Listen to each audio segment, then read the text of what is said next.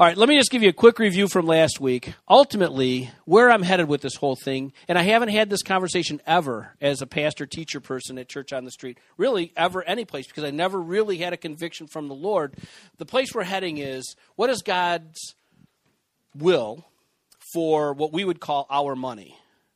Are we supposed to tithe? Are we supposed to whatever? There's there's lots and lots of disagreement in the church with regard to what we do with our money. So every time I sit down and start to put together the sermon that talks about what I think the Bible is teaching about what we do with our money, the Lord takes me someplace else.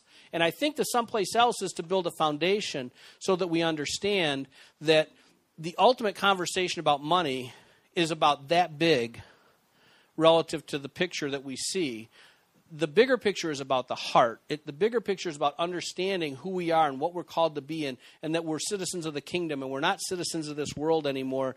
And as we get all that straight in our mind, then money is just another something that we use as a tool for God to uh, move forward His kingdom. Okay? So last week, um, we did that. We talked about being citizens of the kingdom and not citizens of the world we talked about, and I don't know if I use these words, but we have to, as we're going through a transformation by the renewing of our minds, to have a different worldview. Now, worldview isn't a term that we, we use all the time or we hear all the time, but it's literally what shapes how you perceive everything. Everything is shaped by your worldview.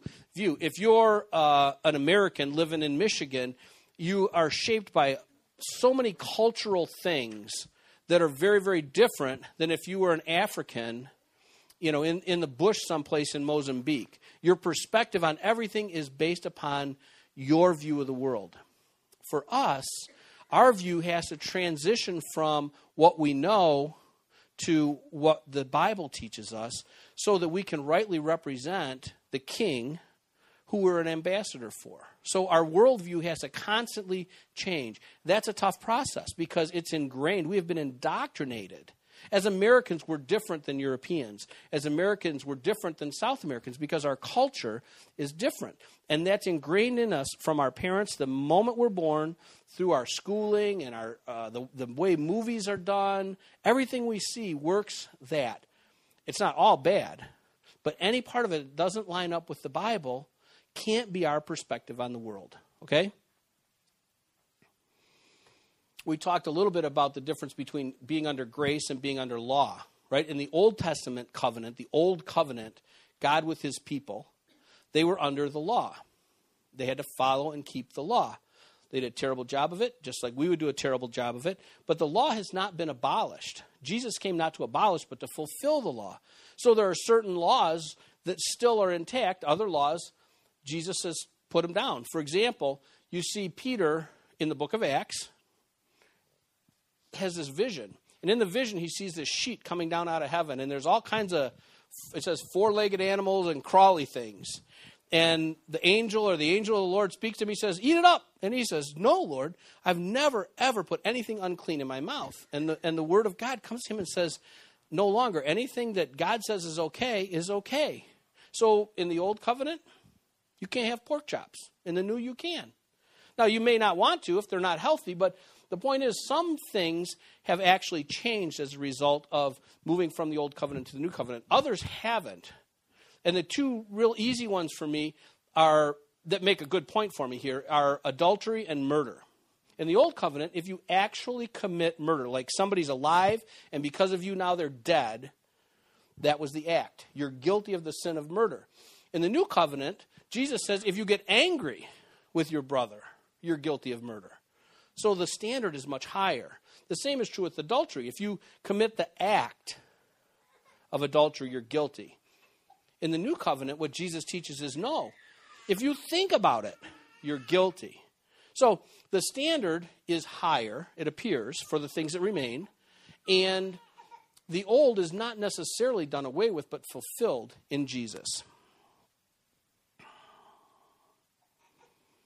We read two scriptures, one from Ephesians and one from Romans, that spoke to being renewed in the spirit of your mind.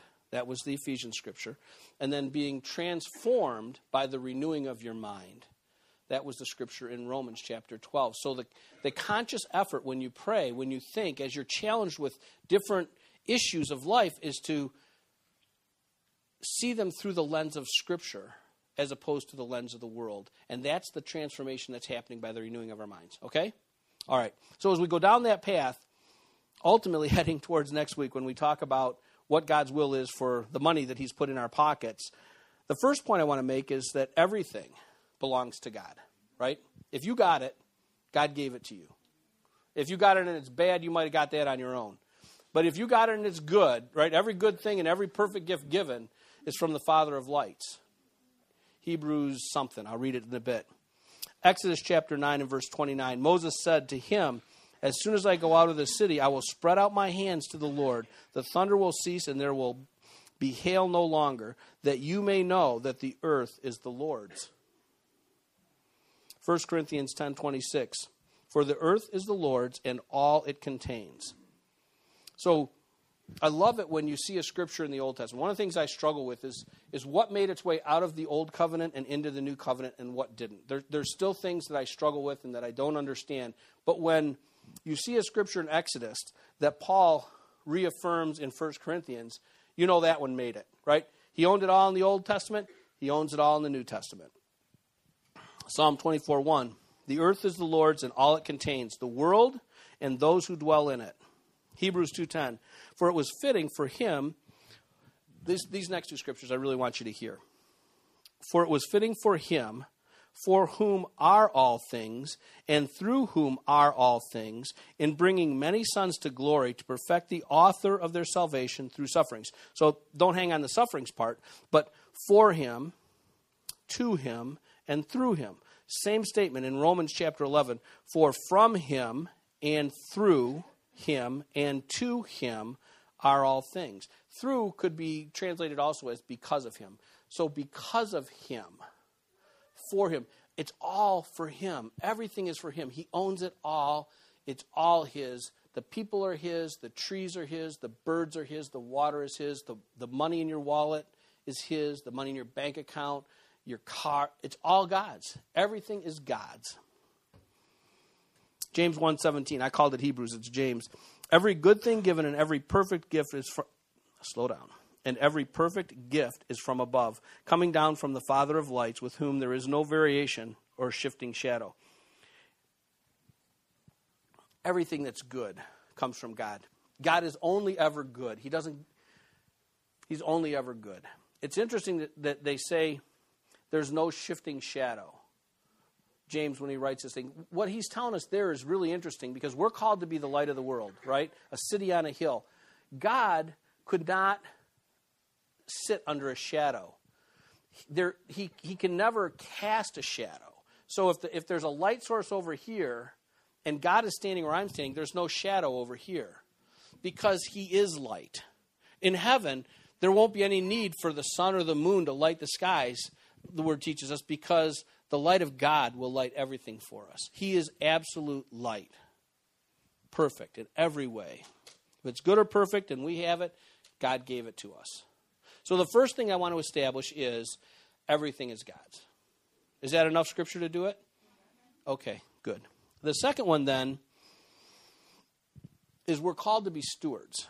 Those of us that are in the church, those of us that are uh, have confessed Jesus as Lord and believe in, in our hearts that He is our Savior, the, the, the, the, the full payment for the sin that separated us from God, we're called to be stewards. And a steward is someone whose responsibility is to care for somebody else's things, right? So, um, gosh, I should have thought of some good examples. You, you probably have good examples in your mind. The government is a steward of the people in the United States of America, right? A government of the people, by the people, and for the people. Our government, although they don't typically seem to understand this, but but I almost no, I'm not going there. Um, somebody poked the blue fish in the eye for me real quick. They are they are stewards of our things, right? We have inalienable rights from God to life, liberty and the pursuit of happiness. Thank you. the government's job is then to steward those things and make sure that, that, that our rights aren't taken away from us. We are the stewards of God's things.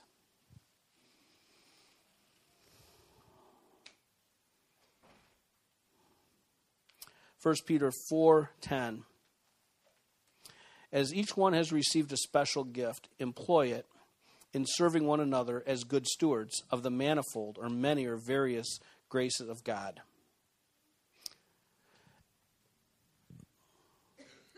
there is nobody who's part of the church. There's nobody that's part of the body of Christ that's void of a gift, that's void of something. I, I remember one time I was praying and the Lord uh, put this picture in my mind, and, and it was the weirdest thing because I, I'm not, I don't get a lot of visual stuff when I pray, but I saw these Legos, and I thought I was just off on like a daydream. It's like you know, whatever. I'm seeing Legos in my mind. My my child wants out or something and I started praying, Lord, is this just me, you know, drifting off when I'm praying, or are you trying to tell me something? All of a sudden, I started to get these impressions, and and what the Lord was showing me was that a Lego has got two sides. One side has an out part, and one side has an empty part, and they're made so that the out part will fill the empty part. And what He wanted me to learn was that everyone has an out part, and everyone has an in part, and that the church by his design, nobody has all the gifts, and nobody has none of the gifts. Therefore, everybody has something that someone else needs, and everyone has a need that somebody else can satisfy, right? Your gift is primarily for the edification and the building up of the church, and then out to that edified church, out to the world, so that they can see Jesus in us. So if the devil's got you thinking you have nothing to offer, that's a lie. Everyone has something to offer. Everyone has something to offer, and everyone has a need. See, if there was a person who had no need, they wouldn't come to church. And then the body, the, the Bible goes to great pains to describe the church as a body, right? So a disconnected thumb, right? If the thumb had everything it needed, it, it wouldn't bother with the rest of the body. So God doesn't give it everything it needs so that it will be connected to the body, so that it has fingers that will help it. The mouth can't feed itself without the hands to bring the food or the feet to walk it to the table, right? Everybody has something, and you're to use it. It's all to be employed. 1 Corinthians 4 1 and 2. Let a man regard us in this manner as servants of Christ, as stewards of the mysteries of God. In this case, moreover, it is required of stewards that they be found, or that one be found trustworthy. I, I, love that scripture because it speaks to a whole bunch of different things. Paul is saying, they've come into Corinth, or he's actually written this letter to the church in Corinth, and he says, Let a man regard us in this manner as servants of Christ. Y'all that you signed up for Children's Church, praise God because you look like Jesus when you do that. Servants of Christ and stewards of the mysteries of God. Mystery of God. The world would not believe that Teresa could get healed from her back. But we have seen so many miracles. We don't even need faith to believe that God heals today, right? We're stewards of these things. He's saying you're a steward of the mysteries of God. And what's required of stewards is that we be found trustworthy. That, that when God gives us something, He can trust that it's not just going to get locked up. Bill Johnson uses this term that the Holy Spirit is trapped inside unbelieving believers. So here He comes inside, and then nothing happens as a result of the Holy Spirit being in there. Nobody gets loved. Nobody gets healed. Nobody gets helped. Nobody gets encouraged. The devil gets your head so full of things that, that the Holy Spirit's almost stuck inside a person who won't walk the way he's being prompted to walk. Everybody has a gift.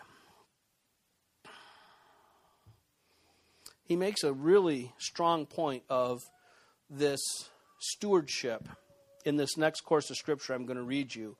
Um, it's called in the Bible the parable not by the Bible, but the parable of the talents. Now, I should have looked this up, but a talent is a measure of something. And it's a, it's a big measure of either silver or gold. It's, it's a lot of value in a talent, okay? So this is Jesus now in the Sermon on the Mount. He's, or not in the Sermon on the Mount, it's later in the book of Matthew, but he's teaching on stewardship. And he says, For it, it being the kingdom of heaven in this case, is like a man about to go on a journey who called his own slaves and entrusted his possessions to them. So here's this guy who's got tons and tons of stuff. He's about to go away. He's got people. Now, for, for the purpose of the parable, he's God, right? And we're the slaves, right? We're not like his homeboys. He's not our co pilot. He's the master, right? When we say if you're going to be saved, you have to do two things. You have to believe, but you must also confess Jesus as Lord, right? Here's where God shows us that He's God and we're not, right? He's loving, He's awesome, He wants the very best for us, but we should not consider ourselves to be equal bros with God. He's God. We're a slave in the relationship, a son slave, right? A loved slave. But for this life in this world, that's the way it is. Okay. To one he gave five talents, to another two, and to another one, each according to his own ability. And he went on his journey. Immediately the one who had received the five talents went and traded with them and gained five more talents. In the same manner, the one who had received two talents gained two more. But he who received the one talent went away, dug a hole in the ground, and hid his master's money. Now, after a long time, the master of those slaves came and settled accounts with them. The one who had received the five talents came up and brought five more talents, saying, Master, you entrusted me with five talents to me. See, I have gained five more talents. His master said to him, Well done, good and faithful slave. You are faithful with a few things. I will put you in charge of many things. Enter into the joy of your master. Also, the one who had received the two talents came up and said, Master, you entrusted two talents to me. See, I have gained two more talents. His master said to him, Well done, good and faithful slave. You were faithful with a few things. I will put you in charge of many things. Enter into the joy of your master. So let's just stop here for a minute. They weren't given the same amount of talents. One was given five, one was given two.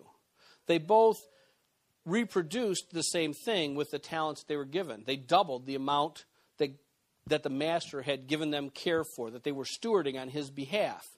And the reward was the same.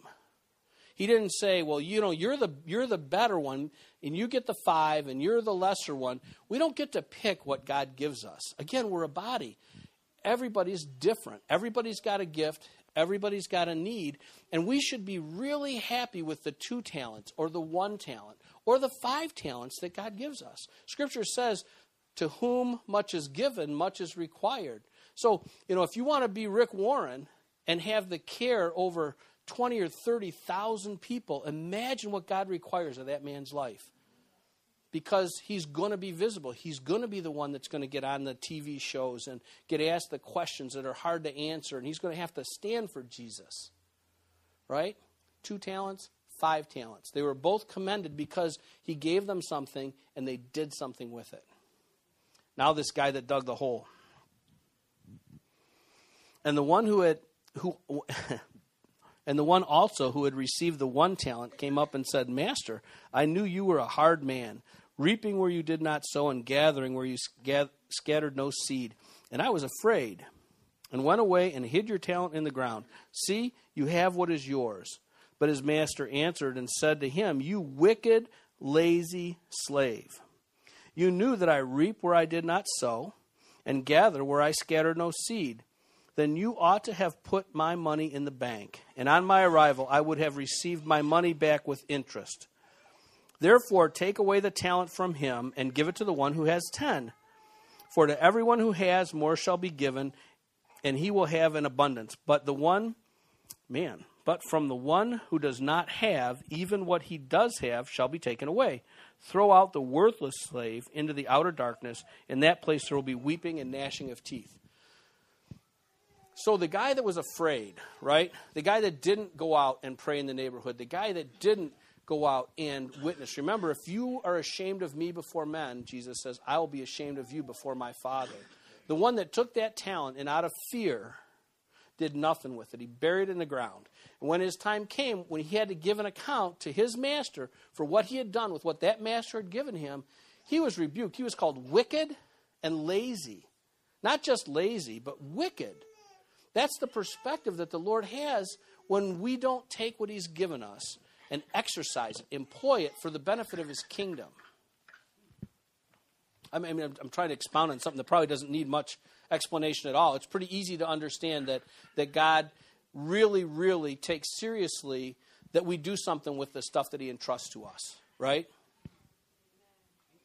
The other interesting thing relative to our culture is in, in the kind of liberal American way of thinking, they'd take the guy who had the 10 talents, right? And they'd say, take his five and give him to the poor guy with one that did nothing, right? Because that guy's got 10 and this guy's only got one, but he had five and earned the other five. Right. So let's take those other five and let's give it to the guy with one. Now he has six and this guy has five, but it's okay because now everybody's got some talents. That's not the kingdom perspective. The kingdom perspective says, I'm going to take my resources and I'm going to plant them in the most productive place so that I get a greater return. And ultimately, what is the return? It's people. It's people. Okay. The earth is the Lord's and all that it contains.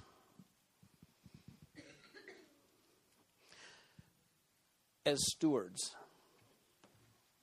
if we understand that everything is God's, and the scripture teaches us that He's given us things to care for on His behalf, then we're to steward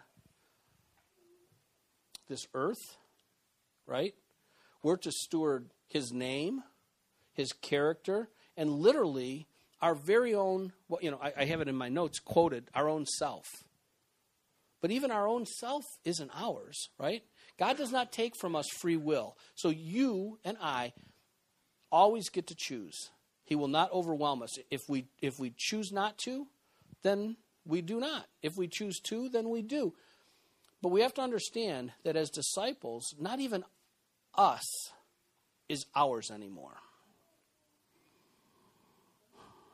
1 Corinthians 6, 19 through 20. Or do you not know that your body is a temple of the Holy Spirit who is in you? I love this. Holy Spirit, if you ever wondered, you know, the guy says that Holy Spirit is inside of me. Well, here's where you see it in Scripture that your body is a temple. There is no physical brick and mortar temple anymore. The temple is the church, the body of Christ, every stone being fitted together with Jesus as the cornerstone. The temple is you, the temple is me. Or do you not know that your body is a temple of the Holy Spirit who is in you, whom you have from God? Here we go. And that you are not your own, for you have been bought with a price. Therefore, glorify God in your body. So, this thing that's you, God owns it, and He's expecting you to steward it. It's not yours anymore. I know that's our tough teaching, and to some degree or another, most of the time we fail, or oftentimes we fail at, at giving God everything. And, and, and grace says that that's okay that we aren't perfect in everything that we do in serving God in every way. But it doesn't relieve us from understanding and committing in our hearts to get to the place of absolute surrender.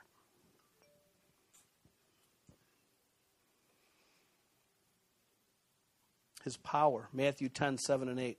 This is Jesus to his disciples as he sends them out for the very first time without him. And as you go, preach. Oh, there it is right there. Preach, proclaim, right? It's not Jesus, it's the fellas. As you go, preach, saying, The kingdom of heaven is at hand. And here's what he instructs them to do heal the sick, raise the dead, cleanse the lepers, cast out demons. Freely you received, freely give. That's us. Raise the dead, heal the sick, proclaim the kingdom of heaven is at hand. Cast out the devils. His witness Acts chapter 1, verses 6 through 8. So when they had come together, they were asking him, saying, Lord, is it at this time you are restoring the kingdom to Israel? See, Israel was a conquered nation. They, they would walk with God, they would obey God, they would get the blessing of God, they would wander away from God, they would start to disobey God. He taught them over and over again obey these commands of mine so that I can bless you. Disobey them, you get curse. Blessing equals, or obedience equals blessing, disobedience equals curse. They wander away from the Lord, curses would come down, they'd get overtaken by this one and then overtaken by that one, taken captive over to Babylon. They would return to the Lord, He would restore them to blessing, they'd wander away again. That's kind of the pattern of Israel in the Old Testament that you see. Israel was waiting for the Messiah. Jesus, the Messiah, was prophesied all through their scriptures. But see, what they missed was they were expecting him to come as a literal conquering king, as a guy who would come on a, you know, a horse with a big sword and he would chase Rome out and they would be free. They didn't understand the way the king was going to come and the way the kingdom was going to come. So that's why they asked him that question. They said, Is it at this time you are restoring the kingdom to Israel? He said to them, It is not for you to know times or epochs which the Father has fixed by his own authority, but you will receive power when the Holy Spirit has come upon you, and you shall be my witnesses both in Jerusalem and in all Judea and Samaria, and even to the remotest part of the earth thought that was my phone. Turns out I don't have my phone. We're to steward his witness. Literally, people's perception as they see us. When, when we're on the street, when we're in the restaurant, when we're at the bus stop, when we're in the grocery store, we are always a witness for Jesus. We are his witness. Needs to look like him as a good steward. His character Therefore, we are ambassadors of Christ, as though God were making an appeal through us. We beg you on behalf of Christ, be reconciled to God. An ambassador that doesn't rightly represent the country that has sent them, right? Remember, if you're saved, if you're born again, then you're no longer a citizen of this world. You're a resident of this world, but you're a citizen of the kingdom of heaven. And you're called an ambassador here because you're sent to do the calling, the bidding of your kingdom in this place. Jesus was the most influential person that's ever walked the earth. A function of his character, unbending, perfect to all the prophecies. We're to steward his character the way he stewarded his character. Remember, Scripture says, As the Father sent me, this is Jesus speaking, so I send you. In the same way that he was sent, we're sent that same way. We're to steward his power. We're to steward his witness. We're to steward his character. And we're to steward his us. The way the scriptures teach us to. So, the two things that I wanted to accomplish today first, you agreed with me, and that is that God owns everything. He he he it, it, talks in scripture i should have i should have recited it for you but it talks about that things are actually for our pleasure that that that, that this world was created for our pleasure. We were created for his pleasure. So it's not that that god's standard for us is misery until we go to heaven it's not he, he, Jesus came that we'd have life to the full, abundant life, but we have to have that abundant life in the context that the Bible teaches us, right? So the first is that everything belongs to God. And if we understand that it's His, and He's put it in our pocket, and we say, Lord, what would you like me to do with it? Because I'm kind of thinking ice cream would be good right now. It's okay to have ice cream, unless He might tell you otherwise, right? The second thing is to understand that we're stewards. It's all His, He's given it into our care, and we're to care for it as if Jesus were here caring for it Himself. Okay? Did I make that point all right? Okay, I'll make next week a lot easier. The last thing I want to share is this burden that I told you about. And, and honestly, when um, I got the note from Lori Z that said that she was so blessed that so many people had signed up to help in children's church, which has really been a stumbling block for us. We've really, you know, only kind of coming over the hump with regard to serving in that way. I almost thought about not sharing this, but I think I want to because I think it's from the Lord. So, um, I'm not the smartest guy in the world, probably not the dumbest guy in the world. I am a guy committed to God's word. I, I literally do the very best that I can to try to understand what it's telling me from the perspective of how do I act. It's dramatically impacted my marriage. It's dramatically impacted my fatherhood, the way that I am a father to Annika now, even to Ryan and Joe, who are both grown men it's, it's dramatically changed my life in ways that are beyond my ability to explain to you. I couldn't articulate doing what the word teaches me to do, how different that's made, and different in a much better way. I read the word and I look at the church. You know, I'm not looking at you right now. Just you're just a little piece of that. And it makes me really nervous because many people in the church would hear that guy's question from the news thing and say, wow, you know, 63% of Americans feel like that same sex marriage is okay. Are you going to change your perspective so that you're better aligned with the world? And, and I see a church that thinks about that. I mean, that shouldn't even occupy an, a tenth of a second space in our minds, not, not a fraction of a blink in our minds. But I see it doing that. I see, I see churches ordaining homosexual bishops. Honestly, I'm okay with ordaining a homosexual bishop if the homosexual bishop says, well, maybe I shouldn't be okay, I don't know. The issue is not the homosexuality. The issue is that it's sin, and they've chosen not to repent of that sin, not to seek repentance for that sin, but to expect God to just be okay with that sin, and then to be placed in a position where people are going to see them and understanding that, again, not talking about you, but much of the church will look to a leader. So, as a pastor of church on the street, if I decided that it was okay to have a mistress, people would say, well, must be okay for me because the pastor's doing it. It's all right for me to do it. That person has to be at such a standard as a bishop, as a leader of leaders of leaders of the flock, of the shepherd's shepherd. The concern, the burden that I have is that the word is clear about what it means to be a disciple, but the church somehow thinks that it's okay to be different than that. I look at the Bible and I look at our church, and honestly, I mean, I can only just see a little. I don't know what your lives are like so much when you leave here, you know, whether you got problems on your computer or, or you don't, or I don't know anything much.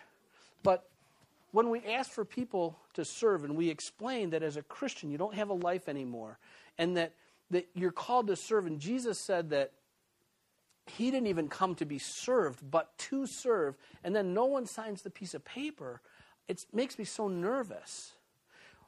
There's even parts of my own life, uh, and this is the process of sanctification, I hope. I hope it's not just a function of disobedience, but I see the Word of God, and sometimes, and it always seems to be, the sometimes is always with my wife, always with my wife, is that my flesh will want to rise up and not be like Jesus now, most often, honestly, most often I, I can put it down and say, Get behind me, Satan, and all that kind of stuff, but I don't see me always walking out what Scripture says. So, my burden for you is that God has given you to some extent or another into my care. I pray for you all the time. If you got a problem, it's my problem. It should be everybody's problem, and it, may, and it probably is. I mean, we make meals and we help each other out. But my burden is that you got to hear God's word and you have to believe that it's true. And then you have to allow the Holy Spirit to transform you. Otherwise, you're just a guy going for a walk. You're like,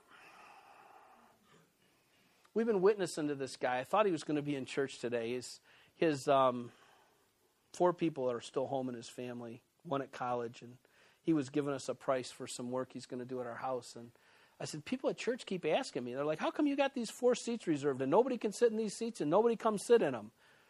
I was trying to imply to him that, you know, I invited you to church, you should come. He didn't laugh either. at the end of the conversation, you know, we got the bid for the work and everything. He said to me, You keep saying these two phrases, and I have no idea what they mean. You keep saying saved and born again. Well, that was the start of the next hour and a half of his life he's never going to get back. I promise you that guy believes he's going to heaven. And maybe he is, I don't know. But he had no concept of what it meant to be born again. See, his perception was the world's perception. Hey, 63% think if I'm a good guy, I'm going to go to heaven. You think you should start teaching it that way? Because that's kind of how they want to hear it. No, the burden is to the truth because if it's not the truth, then when they stand before the Lord, gosh, I had two scriptures I was going to read to you. Um, will you put them up? The first one I think is um, Matthew 7. They're probably both Matthew 7. See, this is Jesus teaching. He says, Enter through the narrow gate, for the gate is wide and the way is broad that leads to destruction. And there are many who enter through it. For the gate is small and the way is narrow that leads to life, and there are few who find it. Okay? So anybody can walk down the wide path. You know what? I want to be. Uh, gosh, I feel like I'm picking on homosexuality. I honestly don't have a, a, heart to pick on homosexuality. It's always just so much in. It's like the debate of the day kind of thing. But anybody can do that. Anybody can lie. God says liars won't inherit the kingdom of heaven. You walk down that wide path any way you want. It doesn't have boundaries. And the reason that God puts boundaries on the narrow path is because He wants you to get through the little gate because He wants you to spend eternity with Him. That's my burden is that we have to grasp that He means business in His Word. When He says that wide is the way that leads to destruction, and many, many, you've heard me tell the story about my aunt. I, I hope she's with the Lord. She passed away about a year ago, almost exactly. She said, Patrick, now that you're this, you know, you're a church guy, you're a pastor, do you believe that everybody's going to go to heaven? I said, No. Matter of fact, I believe that most people aren't going to go to heaven. She said, Well, Patrick, I can't believe that's true. God loves everybody. I said, I know it. He does. Well, then why wouldn't they all go to heaven? I said, Because He's created a standard, He's created a way. The way is Jesus. And the ones that don't pick Jesus won't go. And I quoted her this scripture. I said, Aunt Emily, that tells me that only some, and not even most, are going to get to be with God she wouldn't receive it from me because her worldview, her perspective was different than the truth that's in the Bible. She's a 63% that wants everybody to go to heaven. God wants everybody to go to heaven, but not everybody's going to go. I don't even remember what my second scripture was. Can you pop it up there for me? Oh, yeah. Work out your salvation with fear and trembling. I told you, I, have been saved 10 times in you know my 11 years with the Lord because I had a little fear and trembling. Lord, are you? I'm not sure. I mean, I, I get in these thoughts and I'm, I'm, acting a certain way. I just want to make sure you know that, that you're my Lord and I'm doing everything I can to serve you. And I do believe you're the full payment for my sins. I don't want to end this thing on a, on a downer note, but I just want you to be somber and understand that the scripture is clear to what a disciple is. The perception in the world is different. And people are going to stand before the Lord. That's the other Matthew 7 scripture. It says, he's talking to these guys. He's, he's, he's kind of giving them this, this conversation that's going to happen in the future. And Jesus says, And on that day, many will stand before me and say, Lord, Lord, did we not prophesy in your name? Did we not do many miracles in your name? And I think the third thing is cast out demons in your name. And Jesus' response to them is going to be, I never knew you. And at that point, at that very point in time, when they've been told they aren't going to go to heaven, and they're trying to, to convince God that they should go to heaven, they have walked one step past the point where there's any hope that they'll ever be in heaven. Because you can't fix it then. It's only now. It's only now. Well, this could make talking about money easy next week.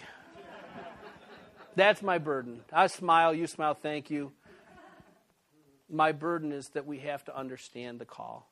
And it's not what the world thinks. That guy sitting on my couch, he was like somebody had punched him in the stomach because he really thought a certain thing, but his, his thinking was in ignorance. Not, not, you know, ignorance just means he doesn't know.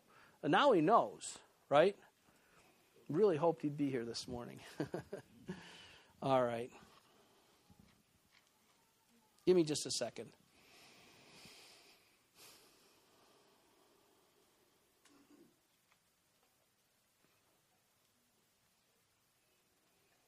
Well, I got nothing, so I guess we're done.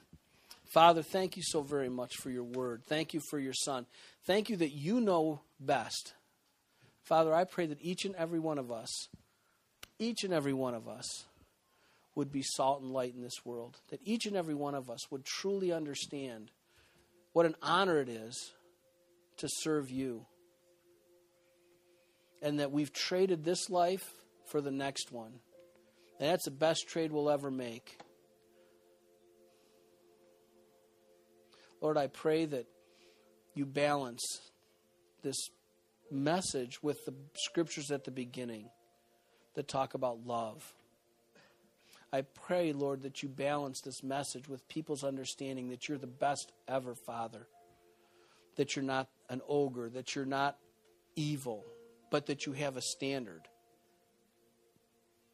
and that you don't violate your standard.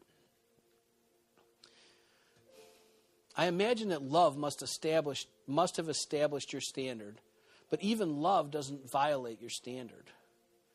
Because you sent Jesus to the world that you loved when the world hated you.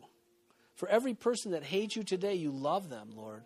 I pray that we will walk in that same love. First with each other, next with the world. All the praise, all the glory, all the honor, all the crowns down at your feet, Lord Jesus. I pray you bless these people. Bless them in every way they can imagine, Lord. Best way, bless them that they would know you more. You think it was the Holy Spirit that just said, Rats, I forgot to take the offering again? so, Lord, as we take this offering this morning, we should have a designated offering taker somebody who has a job to take the offering. Lord, as we take the offering today, we first want to thank you because everything is yours. You've entrusted to us a portion, a talent, two talents, five talents, however many talents, Lord. We give not under compulsion. We give freely and joyfully. And we ask your blessing on this that's given and your blessing on that that stays. We ask your conviction to spend it the way you want it spent. Thank you, Lord. And I guess one last thing, Lord, that as a church, as your church, as a group of believers, as, as a united body of people, we stand against this evil that's going on in this world, that's hurting these people that are being actually taken as slaves. That, that one man would consider another man property, Lord, is so evil. So we stand with you, Lord, in opposition to this evil. We pray that every person who would be so influenced by Satan that they would consider another person their property or for profit, Lord, we ask that they would come to repentance. We ask that they would see the light of Jesus, that they would get saved and born again and come into your kingdom, and they would be uh, a vessel for your glory and no longer for evil, that all of the cards be taken out of Satan's hand. And for every person that's been violated in such a horrible way, Lord, we ask for deliverance for them. We ask that the torment that's in their minds, the lies, Lord, that they would understand that they are no one's property but yours. And that you're the good Father. And that you can deliver them from the pains and the hurts and, and all the things that have come to try to hurt them, Lord. We stand with you for them, Lord Jesus. We ask every one of them be saved, Lord, would come to a saving knowledge of you so that your spirit can come inside there and start to do your beautiful work. We pray all these things in Jesus' name. Amen.